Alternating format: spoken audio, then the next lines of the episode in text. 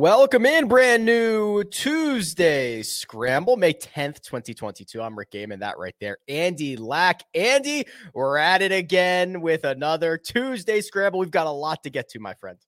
Yeah, man. Time flies. I cannot believe we're already at the second major, basically, of the year. Yeah, I mean, we're gonna have. I'm, i might sneeze here. Uh, we are gonna have uh, a little bit of an overlap because obviously, at some point this week, salaries are gonna come out. I know research has already begun. I've been texting people that I know have been playing Southern Hills over the past couple of of weeks. Like, it, it's this morphs into like one and a half tournaments this week. Yes, I would agree. Do you think people are more interested this week in early PGA content than Byron Nelson content? Are they? Probably. Should yeah. they be? Probably not. Like hmm. nothing's mm. real. Like the information that we will eventually provide on Saturday of this week for the PGA Championship would be consumed the same way and of the same value on Monday. So there there shouldn't be a rush to get to the PGA Championship, but I understand that there will be. Okay, let me ask you another question how much do you think there is to learn from this week? Like, if there are a lot of good players in the field, um, mm-hmm. I think we have seven of the top 15, a lot of guys that are going to be pretty high up on the, uh, mm-hmm. on the odds board come PGA week. How, like, how much does a really good performance or a really bad performance this week affect how you feel about them heading into next week? I would say this week affects next week more than most weeks prior to a major championship, just okay. because what you said seven of the top 15 players in the world. Uh, if one of them, if one of these guys goes out and wins it, like it's going to impact their betting number, which is going to mm-hmm. impact their fantasy salary. So right. I I do believe that this is fairly influential. Most weeks before a major, it's just like, well, as long as the favorite doesn't win this week, we're not going to have to worry about his odds changing next week. Right. Right. I think um I would agree with that. I think this course is nothing like Southern Hills. So I don't want to get too carried away with what I see players do this week because I think they're going to be tasked with a completely, completely different obstacle. But you're right. I'm fascinated to see how this I'm going to be what put it this way. I'm there's a couple players that I'm going to be watching extremely closely to see if I can pick up where their game is actually at heading into next week. And that the score might not necessarily reflect that, but I think it's going to be like a big eye test week for me if that makes sense, Rick. Are, are you more surprised with the field that we've gotten this week or the guys that are going to go into the PGA championship not playing since the Zurich or in some cases maybe even the RBC Heritage like there are guys like Collin and Viktor are coming in from Zurich. There like there are guys that we have not seen play in 3 weeks when we get to the, yeah. when we get to Southern Hills. Yeah, I wanted to ask you about that. Like um a guy like Viktor or I guess Morikawa played the Heritage, but a guy like Viktor's last stroke play start was the Masters. Is that not to turn it back on you again? I have I have my thoughts too, but does that worry you at all? Generally not. Um, I think for most guys, it's not like these guys have been sitting around doing nothing. Right. Yeah. I, I, mean, they're they're they're getting their work in. Viktor's been at Southern Hills, so like he, we know he's we know he's doing his early reconnaissance. Uh, just just the step that he hasn't taken is playing competitively. So I guess then the the question becomes how important is playing competitive golf within the last couple weeks before a major championship? Right. I think it's case by case. I think a lot of these guys, first of all, it's a very convenient tournament to have before Southern Hills, not in terms of the course fit and how it's going to prepare you for Southern Hills, but just in terms of pure geography, it's especially with these guys that are flying privately. I think you could probably get from Dallas to Tulsa via private plane in like 45 minutes. Um, so it's okay. very, it's, it's very, very convenient from a geographical sense. I think it's preference, Rick, right? Like I think it's kind of case by case. And I think a lot of these players are trying something different. I remember, you know, even just two or three years ago, it felt like most guys, most of the best players wouldn't play the week before the majors. And now it feels like that shifted a little bit. Um, you even have a guy like Rory who's not playing this week, but Rory played the week before the Masters for the first time in what, like seven, eight years, right? So I think a lot of these guys are trying out new and different. Tiger never played the week before majors, right? Ever.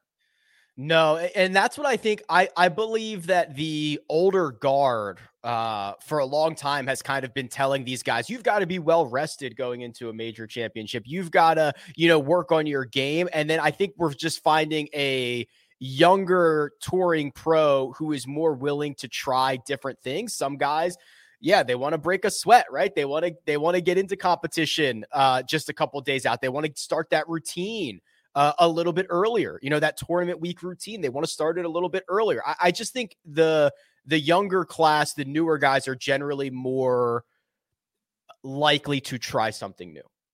Right. And I think this week is just it's so convenient. Like I remember last year they had the Palmetto, which was a really fun course that I hope they return to at some point in South Carolina the mm-hmm. week before a US Open in San Diego.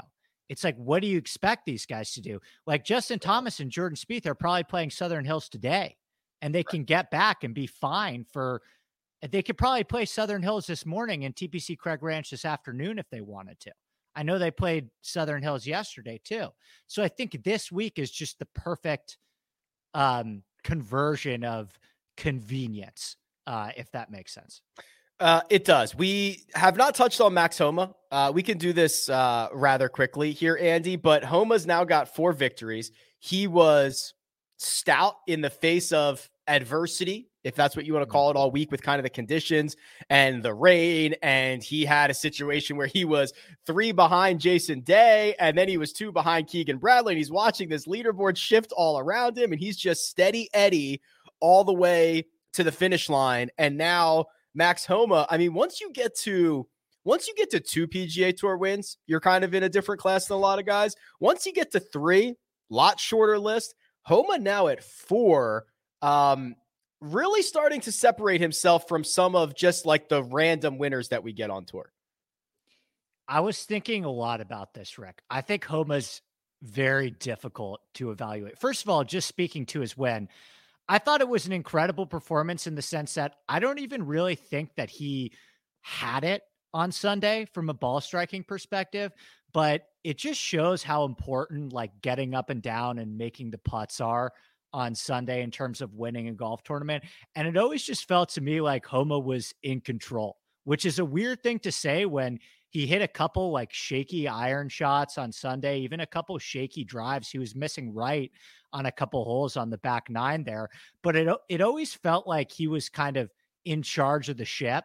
And if he needed to make an eight footer for par, he was going to make an eight footer for par. Whereas Keegan was actually hitting the ball better than Max, but I didn't have the same level of confidence in him. And like we talk, how many times do we talk about that winning is a skill? right? And yeah. I think Homa is just a guy who has it, right? Yeah, and the I I was on the first cut and we were doing like the Sunday night recap and I was just like what was what was Max Homa's highlight? Like every week on Sunday, the PGA Tour winner's got a moment where he stuffs one close or he goes on a run. And I didn't think Homa had it, had a highlight, but he just made a bunch of pars, did what he had to do, hit the center of the green early and often. And that is all it took to win. And that's that too is impressive to, to not be forced to pull off something crazy or go on a, a ridiculous run. Just be there, just be in the mix. The drive on 18 was pretty gangster. That was like the biggest drive, the longest drive of the day to to step up there and smoke one like that. Yeah, there was one par putt that he made. I can't remember which hole it was on the back nine, but it had the potential to be a two shot swing because oh. Keegan hit it close for birdie and Homa had to get up and down for par. And Keegan missed the birdie putt and Homa made the longer par putt. And that was when the tournament really shifted. I can't remember what hole it was, but yeah, you're right. He kind of just You know, Homa's Homa's a tricky case, Rick, because you look at I was already starting to do some Southern Hill stuff. He's been objectively like horrendous in majors. And he it yeah. is a decent enough sample size where he's played in like 12 of them. And I think his best finish ever is like a 40th. So open championship, I think. Exactly. Right. So what's interesting to me is you look at a guy like Homa, he's got as many wins as like Xander now, right? He's almost got as many wins as Fowler. Um, right. So yeah, that's kind of wild. what what's more, and they're not bad wins either. They're, they're not bad wins. wins. Yeah. You win at Riviera. You, I know this field wasn't great, but I thought that this was still an impressive win. So it's like, what's more impressive to you? A guy that maybe has had like Tony Finau is a good example. Who's had a better career? Tony Finau has like eight major top tens and a Puerto Rico Open and FedEx Cup playoff event. Homa's got four good wins, but zero major top 25s. Yeah, they're the, the answer, same age. It's a good comp. The answer should be Tony Finau because I think we overemphasize wins uh, generally, mm-hmm. but because we overemphasize wins, it's like it's Homa, but it shouldn't be. It should be Finau. I think Finau's had a little bit of a better career too, but I always overrate majors. If I just think at the end of the day, major perform. I just think that that's how they measure each other, if that makes sense. So that's how we should measure them. Yeah. All right. Fair enough. How do we measure Cam Young? Uh, I measure him as the rookie of the year uh, because that is, I believe, his fourth runner up finish. I actually caught some heat last week being like, oh, Cam Young, he can. He can translate to any golf course. I'm super excited about this kid. And there were comments like, I don't see it. I don't, I don't get what everybody loves about this guy. Uh, do you see it yet? Like, I don't know what else. Like, obviously, he doesn't have a victory, but this is, I think he's pretty special. Well, yeah, that's kind of silly to me because he just finished uh, runner up at like the most short positional less than driver course uh, on the schedule at the Heritage a couple weeks before. Super impressive, Rick. Um, as somebody who bet him outright, it was very, very, very frustrating to watch him putt on Thursday and Friday. I think he led the. It was a very Tony Finau esque performance. Um, two weeks in a row, we see this guy hit the ball incredibly and not be able to make any putts. And then, kind of over the weekend, the ball striking keeps up, and finally they start making putts. But it's just not. It's just not enough. You know, if Cam Young is a field average putter this week or like gains plus one putting. He wins the tournament. So I'm with you. I know Ramey's got the win in the alternate field event, but when you finish runner up here, runner up at Riviera, and I think was he second or third at Heritage, like he's the leader in the clubhouse for me too. And he finished runner up at Sanderson Farms, which is probably a better field than Ramey won at in Puerto Rico or I don't even know uh, Bermuda. Where do you? I don't even know where he won at. I think it was Corales Punta That's exactly what it was. It was Corales yeah. Uh, Matt Fitzpatrick was my one and done. Russell Henley was yours. So I snapped up $650,000 on you, Andy. I'm still 1.4 million behind, but I've been trying to slice the data to make myself feel good. Okay. Yeah. So here's, yeah. here's, here's what I came up with. Uh, since remember that seven week stretch where I got exactly zero dollars? Mm-hmm. Since how then, I forget. Since then, yeah, how could you forget? Since then, I've made 2.6 million. You've made 2.3. So I hmm. have at least chipped into it. I I need more though. Yeah, you're like annoyingly hanging around. Like, what's that line? What's that line like? The most dangerous lead in baseball is three. Yeah.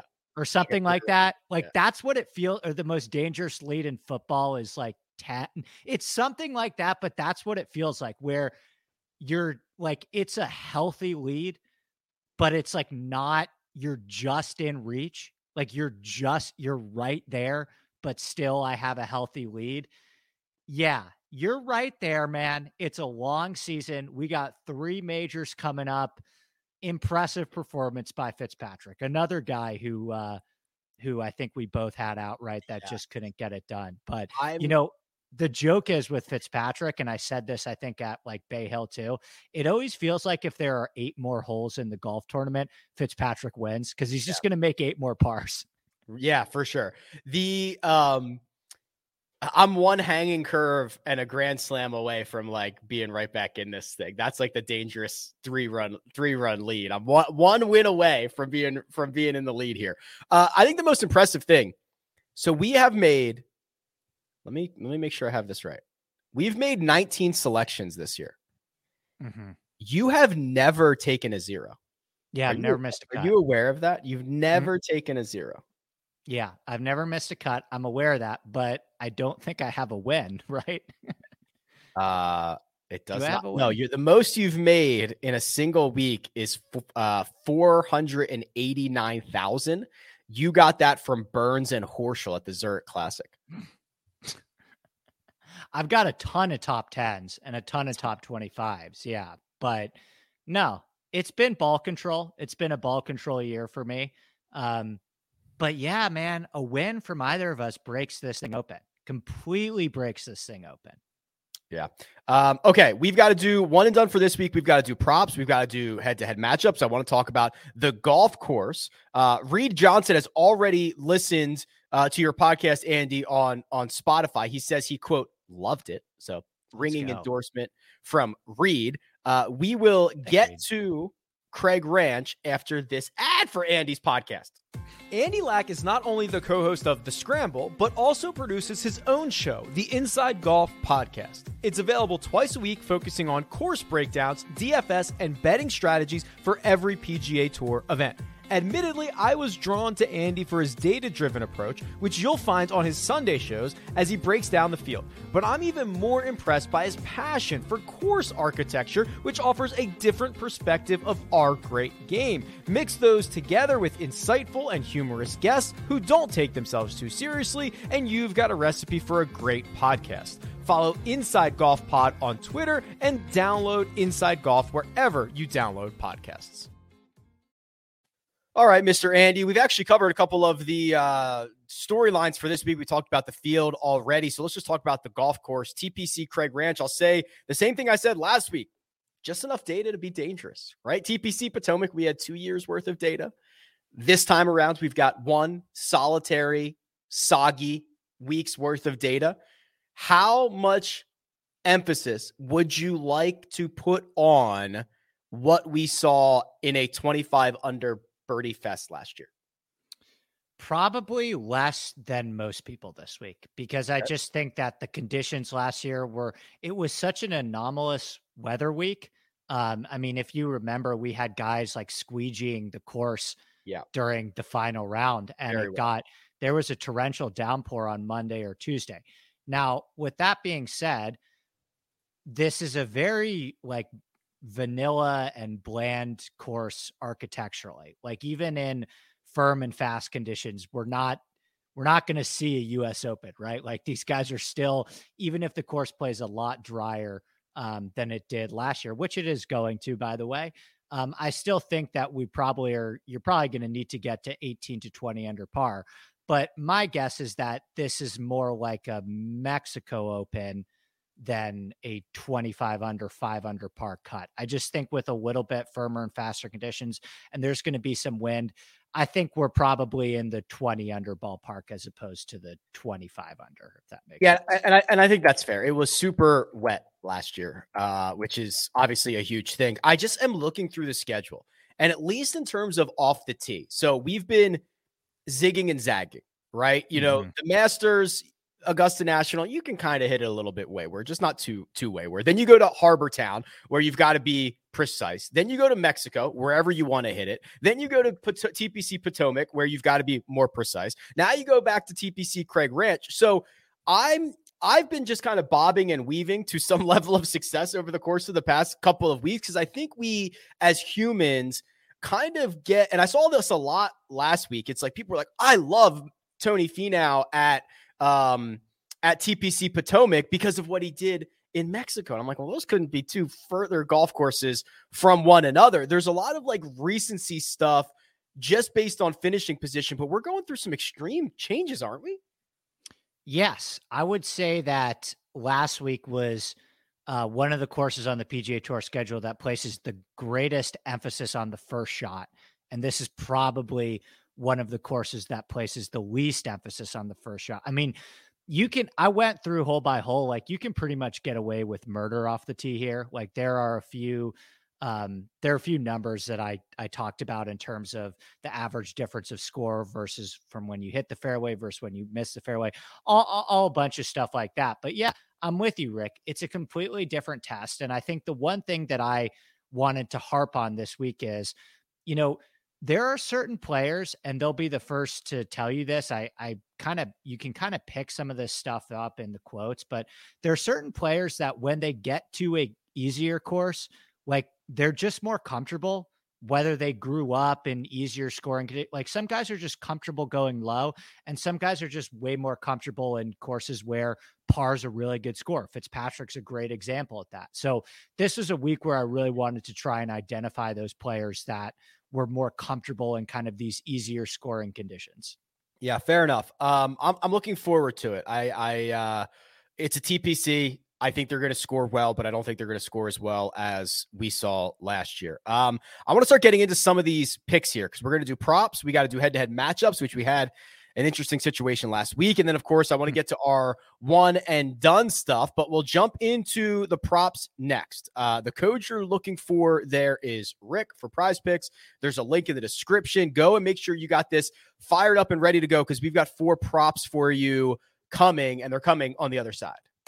I've recently started using Juice Reel as a way to track all my bets in real time. Since I can sync the app to all my sports books, I don't miss any wager and I've learned a ton more about my betting habits. There are built in line shopping features, so I know that I'm always getting the best lines available. And once the game starts, I can see the value of my bets fluctuate in real time with the scoring so that I always have an understanding of my expected value. The performance analytics have made me much more knowledgeable about the bets that I have the most success at, hint, top 10s, and there's no going back for me.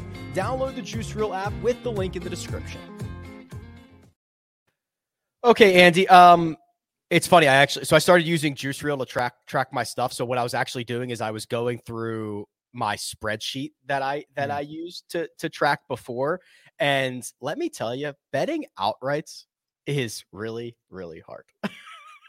it's I was just talking about this in one of my group chats. It's like if you're doing if you're betting outrights correctly, and I think a lot of people don't manage their exposure correctly, like you should be profitable doing it if you're hitting like four or five a year, right? I think the problem is we all get super, super carried away and you end up betting, you know, five guys under 30 to one every single week. Like you're just, you're, you're lighting money on fire. I am guilty of making my like four or five wagers and then adding, you know, the family and friends, right? Which yeah. is like the uh Paul Barjon or like Bo Beau Hossler's been on the podcast or like, you know, like the family and friends. I'm guilty. Like, I'm like, all right, here's my core. I love this. And then I'm scrolling through and I'm like, well, I've got to add Patrick Flavin at 800 to one. I've got to add Hossler at 350. I've got to, add, you know what I mean? Like uh, that's that's what I'm that's what I'm most guilty of. But again, I'm not. But I'm also not a professional. So like I feel like I can get away from it, or like I can get away with it, but I know that I shouldn't be. I didn't I didn't expect us to get to Paul Barjon this early in the podcast. I've got some Barjon stuff uh, at any point if you want to break it out. But yeah, I I agree with you, man. I I you know, I think it is what's funny to me about golf is, um, you know, none of these bets under 20 to 1 are supposed to hit, right? Like if you hit a 20 to 1 parlay in an, in an NFL slate, that is like a insane hit. It is yes. a crazy hit that should happen maybe once a year, maybe once every other year, right?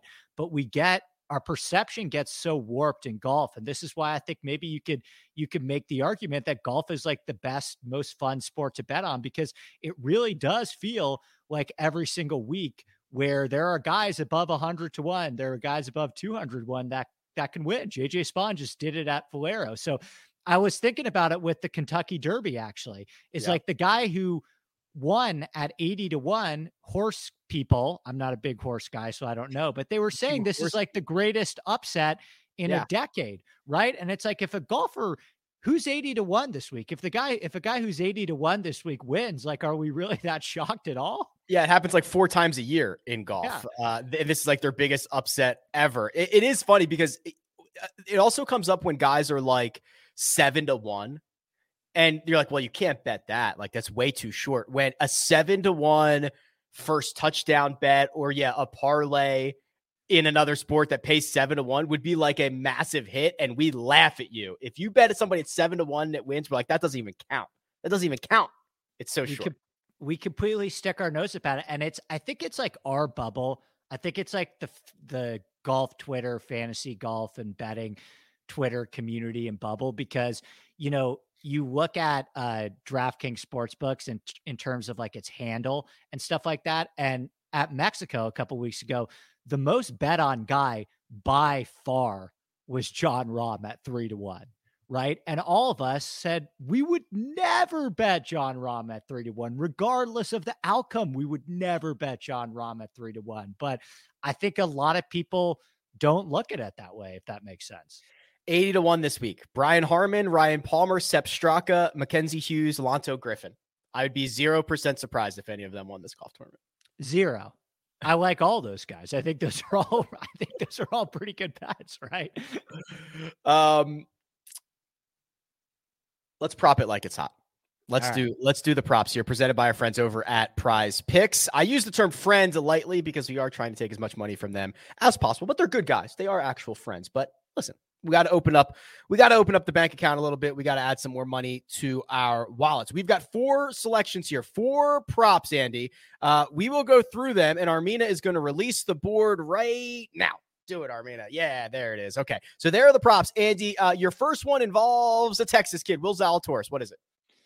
Yeah. So um I was looking at last year, and again, I don't think we could put too much, too much, too much stock into last year's stats. Um, but I don't think there'll be like crazy, crazy differences this year. So last year, players hit 66.7% of their fairways last year, which even in a little bit firmer conditions, it's still zoysia grass, which is pretty sticky. So I don't think you're going to get too much running out balls into the rough. So that is implying that an average player hits like 9.4 mm-hmm. fairways per round right? And they're telling me, they're giving me Will Zalatoris, who's one of the best drivers of the ball in the field. He's very accurate for how long he is as well. And they're asking me if I could just need to go over eight. Um, so that is just a pure number play for me. I think that number is way too low. Uh, I have a pure number play as well. Hideki Matsuyama over 13 greens in regulation. So to put this into perspective, TPC Craig Ranch, these greens are large, 6,700 square feet on average. There's only 10 courses on the PGA Tour schedule this year that have larger greens. Anytime you get over 6,000 square feet, you are uh, larger than average. Now, Hideki played here last year, finished 39th. So I'd argue didn't didn't play particularly well. He's playing much better this time around. Well, he averaged 13.25 greens in regulation last year in a week that I didn't think he had his good stuff. He's been, when healthy, Andy, one of the best players on tour for the last six months. It's just a matter of him. We remember the WDs more than we remember like the Sony Open and the Zozo Championship victory. Yeah, Hideki is the guy that um you know, I mentioned this at the beginning of the show. Like, there's going to be players that I'm going to be trying to watch very closely, just eye test wise, ahead of Southern Hills. Hideki's one of those guys because I really, I really like the course fit for him uh, next week at at the PGA, and you know, he was sneaky really good at the Masters. Like, I think it's really, really hard.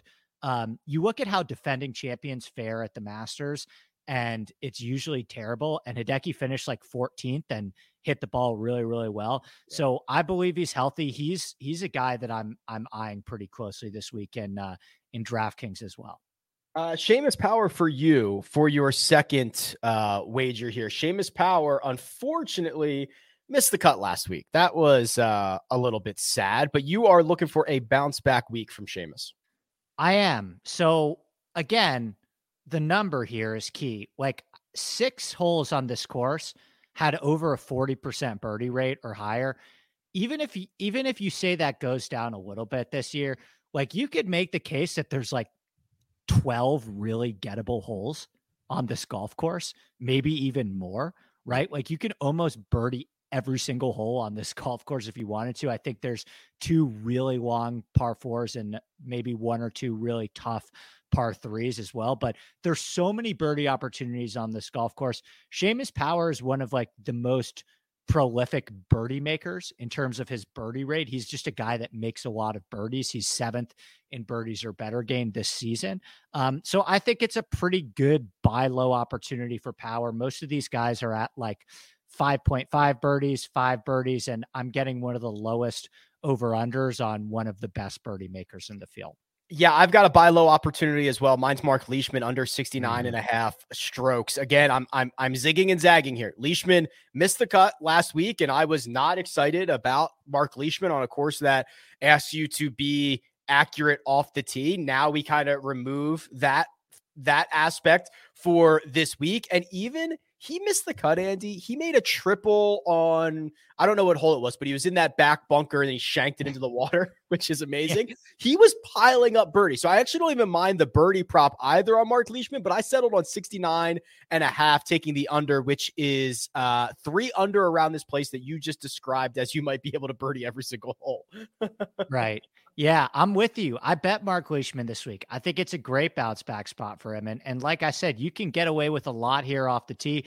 What's Leishman's biggest struggle is he sometimes struggles with accuracy off the tee. So now you put him on a bigger ballpark where he's got to hit a bunch of long irons. I think this is a really, really good fit for him. I think he is a very sound play. And I hope you're right. I hope he gets off to a hot start here. Leishman under 69 and a half, Hideki over 13 greens, Seamus Power over four and a half birdies, Will Zalatoris over eight fairways. Those are the round one props for prize picks in which you can use the code Rick. You can use the link in the description. You can get your deposit bonus and you can join us in our quest of taking money from our friends over at prize picks. Andy, we've got matchups. We've got one and done. We've got to keep talking golf here, and we are going to do it on the other side. If you're not playing daily fantasy on prize picks, then you're not really playing daily fantasy. They offer nothing but props and they do it better than anyone else. You pick two to five players on an over under and can win up to 10 times on any entry. They allow mixed sport entries, meaning you can take the over on LeBron James and the under on Jon Rahm. The golf specific props are amazing birdies or better, fairways hit, greens in regulation, round score, and now, yes, single hole props. That's right. What score will a golfer make on a specific hole? I have prize pick specific tools on my website to help you build the best entries, and now Prize Picks is offering a 100% instant deposit match up to $100. Just use the code RICK at sign up or click the link in the description. That's code RICK. Good luck. Matchups, Andy, matchups. You and I were both two and three last week. You are 41, 23, and four. I am 30, 34, and four. We had the dubious distinction of uh, picking the guy who finished second, Cam Young, in a matchup against the guy who won the golf tournament, Max Homa, which stings. Brutal. I don't know Ooh. if that's ever happened. I can't think of a time where that's ever happened to me before. Can you? Not off the top of my head. I, I yeah. feel like it probably has, but that is the like when you finally get a guy who beats what 142 other golfers. Uh, and if you would have told me Cam Young beats 142 other golfers before the week started, how much would you like to wager on this Max Homa bet on this Max Homa matchup? I would have emptied the bank account just because it's unlikely that we found the one guy that beats him. Yeah, I would have probably emptied it if you told me he beat like 90 golfers, right? Like you just right. play the odds there. And um, you know, Cam Young, like I said, even more frustrating because you know, he missed, I forgot my friend Chris Powers of Golf Digest put out the stat, but there was like seven putts. Oh, yeah, I he think. was brutal. Yeah, it was like seven or eight putts under 10 feet or something like that over the first two days. I think he was last in putting over the first two days? Uh, it, it, had to, I guess maybe it was round two. It was the worst putting performance of his career, which is a very short career. He doesn't have a lot of, of rounds, but he lost like five and a half strokes putting and he missed six or seven putts within eight feet or something like that. Right. Brutal. Yeah. Frustrating. Well, hmm. hopefully we have some better luck this week. All right, Mav McNealy, Adam Hadwin. Uh, these are two of my guys, Andy. These are mm. these are two guys that I've been pretty pretty stoked about for the last couple of months. I could go either way with this. I, I settled on Hadwin because I thought he was a, a, a hair safer, but love both these guys. Very fair. Hadwin probably is a hair safer. I went with McNealy. I bet McNealy to win. Um, I, I, like the upside here. Uh, he was a guy that I think a lot of people um, pencil in on like shorter positional golf courses like Heritage and Pebble Beach. And to me, like I actually look at his skill set on paper and I actually think that over like his career, he's going to have a lot of success on longer golf courses where he gets to hit a bunch of drivers and long irons. So I'm kind of, you know, buying in something I'm seeing in the numbers with with McNealy, and um, I I just kind of I'm kind of seeing it this week with him. So um, I like McNealy here, but Hadwin's been playing unbelievable. So I think you can make a good argument for both sides. Yeah, I love both of these guys. This one's interesting. It's not often that you see Brooks Koepka, Brooks Koepka, that guy, in a matchup against Mark Leishman. And then you and I, Andy, both took the Leishman side of it. Which may not be smart because you look at like Brooks is like 9,200 in DraftKings and Leishman is like 76, which I think Leishman's way underpriced this week, but still, um, even the betting markets, Brooks is. I'm just like, I, can he just like show me something? You know what I mean? It's just like, we do this thing every week where it's like we make the joke like how many times are we going to hear about the 40 to 1 win in Phoenix, right? Is it going to yeah. be 20 30 before we stop talking about it? It's like I get it's Brooks. I understand that he is Brooks Koepka. That is his name. He's won four majors. But like can we just can he just show me something? Just show me anything. A little bit, Rick. I think Leishman's a better play. Yeah, and I hate to get into like Leishman cares more this week. I just think this is a better setup for kind of the Leishman style of golf, and there's a chance that Koepka kind of puts himself out of this thing. I, I just think the range of outcomes for Koepka is sizable, and um, I I just yeah I like the Leishman. There that is it is true. It's like oh the disrespect on Koepka's name every single oh the disrespect. It's like well maybe not what do you want to pre like? What do you want to? Do you think anyone's to look at his form and bet him at twenty to one this week? Right.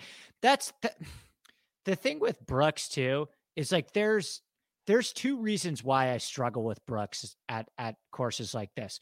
Reason number one is that he said before, um, he said this after the Travelers that um, easier golf courses like he struggles they struggle to hold his attention mm-hmm. because you don't have to think as much right and i think he's going to like the most vanilla bland golf course on the pga tour schedule so i don't know how that's going to be very stimulating for you this week brooks secondly i have this weird like memory that i can't get out of my head last year. I know he's played well the week before the majors in his career, but I remember last year at the Palmetto, which was the week before the US Open, because I played him and it was another one of these weeks where it's like, oh, Brooks is getting disrespected.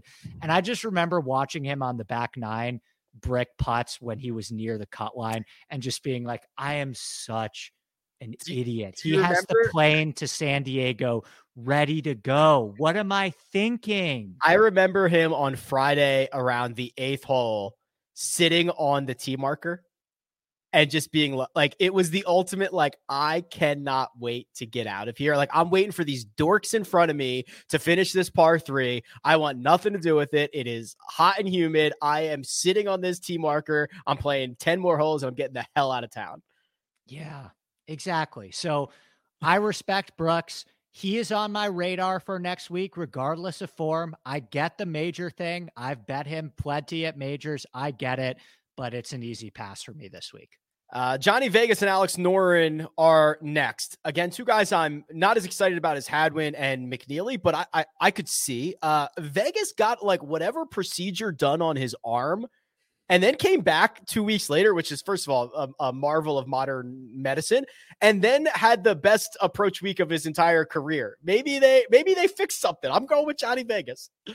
So weird. I don't know if I've ever seen this before. He was plus eight on approach and minus four off the tee. Have you ever seen a 12 stroke discrepancy in ball striking. No, and he's very good off the tee. Like his 100 round baseline, he gains like a half a stroke per round, which is a big number. And yeah, it was, he was like, ah, I'll just, you know, fire darts here with my new arm. Yeah, he would. This is a tough one. I think you can make a good case for either of them.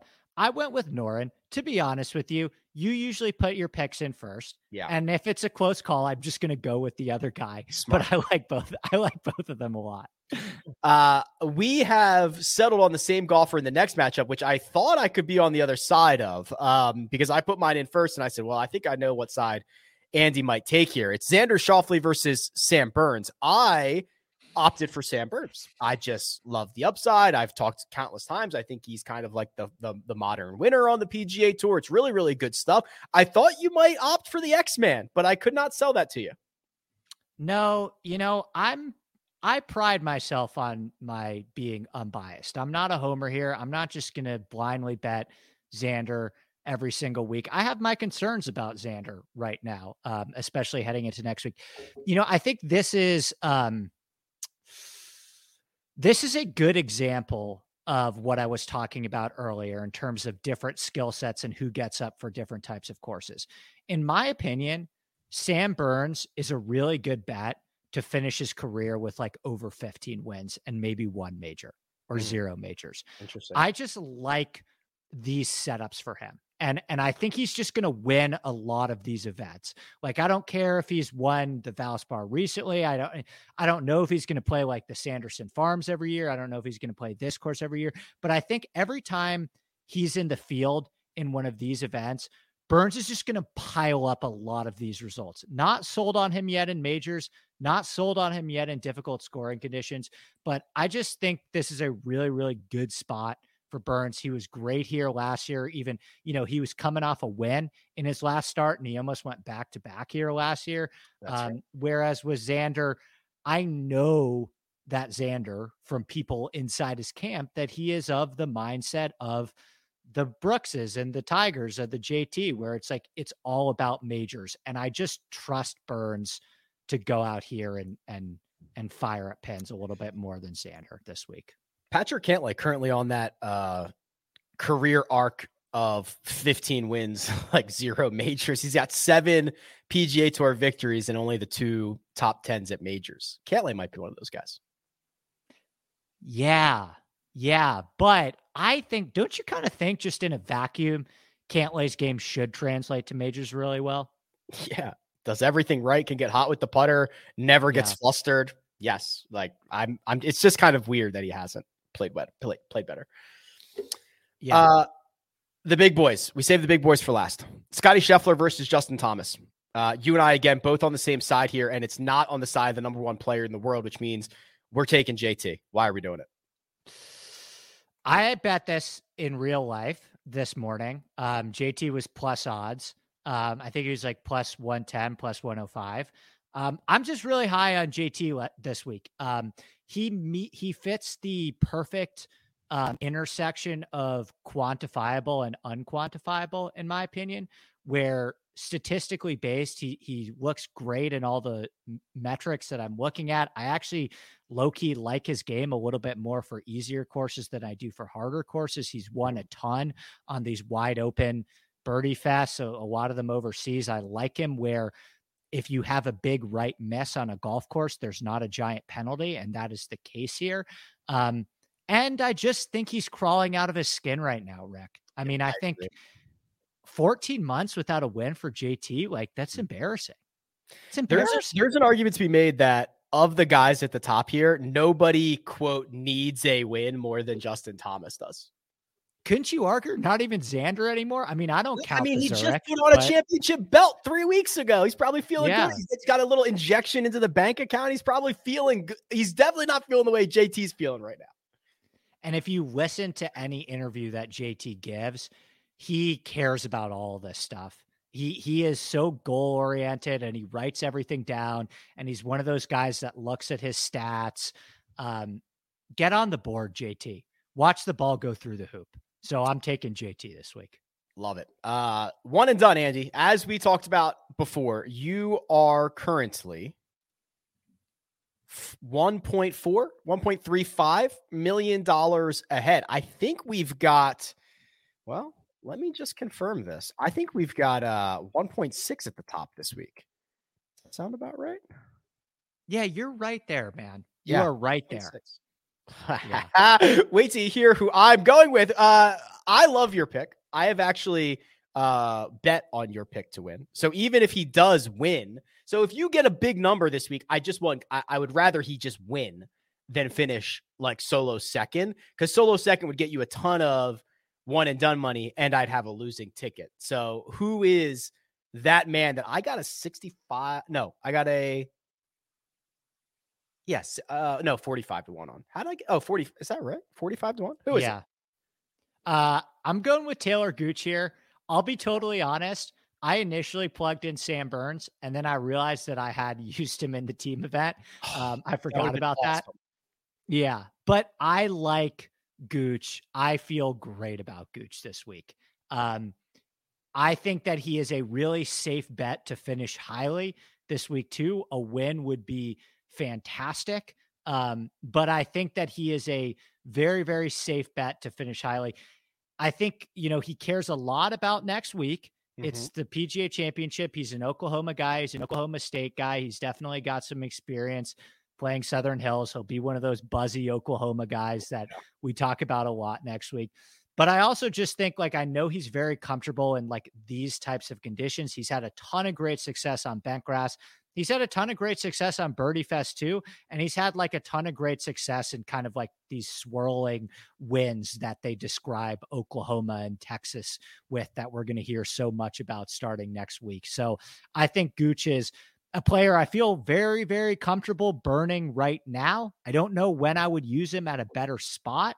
Um, and uh, we're gonna rock with uh, with Taylor Gooch this week. Yeah, I, I love that. And Max Homa just won. Go go get one. Go get one for the uh for the buddies there, Taylor Gooch. That would be just fine. Well, I'm going to counter Taylor Gooch with the favorite the number one player in the world. I I am either going to look uh, awesome or horrible, considering the fact that I might have missed out on four Scotty Scheffler wins, and now I am going to play him here and try to get a fifth win, which would be just bonkers. But um, listen, he's the favorite. The advanced metrics are great. Even if you wanted to step into narrative street and you heard that he took apart Southern Hills uh, on Monday, like the the game. The game's in good shape. He's going to a spot that should be okay for him. I'll I'll just play Scotty. Scheffler's such a funny uh it's he's he's always he's so interesting to me right now in terms of the perception around Scheffler because I still feel like it's no one believes he can keep this up. Like if I don't know, if Jon Rahm won 4 of 6 and was this price in DraftKings, wouldn't he be like 40% owned? Yes. I don't yeah, think Scheffler's like, going to He'd be like yeah. plus 150. right. I don't think Scheffler is going to be higher owned than Spieth or JT this week. It's just funny to me. I get it. I don't, it's a longer podcast to do sometimes. I don't know if it's eye test with him or how quickly it happened. And, but it's just people still discredit him. And I'm guilty of it too. There's no way he could win, right? Five and seven. He's been throwing out pitches at Texas Rangers games. Like there's dead no way, right?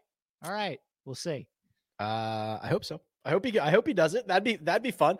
Um, all right, Andy. Well, we are going to be back on Friday, same time, same place. That's noon Eastern on the Rick Run Good YouTube channel. We'll do a live look into uh, this week's AT and T Byron Nelson. We'll look at the live odds. We'll give out some more props, all that fun stuff. The code to get involved at Prize Picks is Rick. There's also a link in the description. But uh, always a blast, Andy. That was fun. That was fun, man. Real quick. Yeah. Andy looks like Scotty Scheffler just perusing through the chat right now. Do you see that? I've never gotten that one before. And I feel like that's a backhanded insult because isn't the joke with Scotty Scheffler that he looks like 45? I would say I'm aging gracefully into my late 20s. So I'm very bad at like I don't recognize people's faces. I don't know if they've been in other television shows that I watch. I don't see stuff like that. Uh, so I I'm probably disqualified from this conversation, but uh, actually, Armina has said before that you look like a young Scotty Scheffler. What? You yeah. know, the one that I get all the time is that I look like Pat Mayo, which I don't really see either. But I don't yeah, see any of that. I, you could tell I, me you look like like yourself, and I'd be like, ah, I don't know, I don't see it. yeah, yeah. All right. Well, here we go. Nick standing up for me in the chat. That's an That's awful, an awful comparison. comparison. He says, yeah.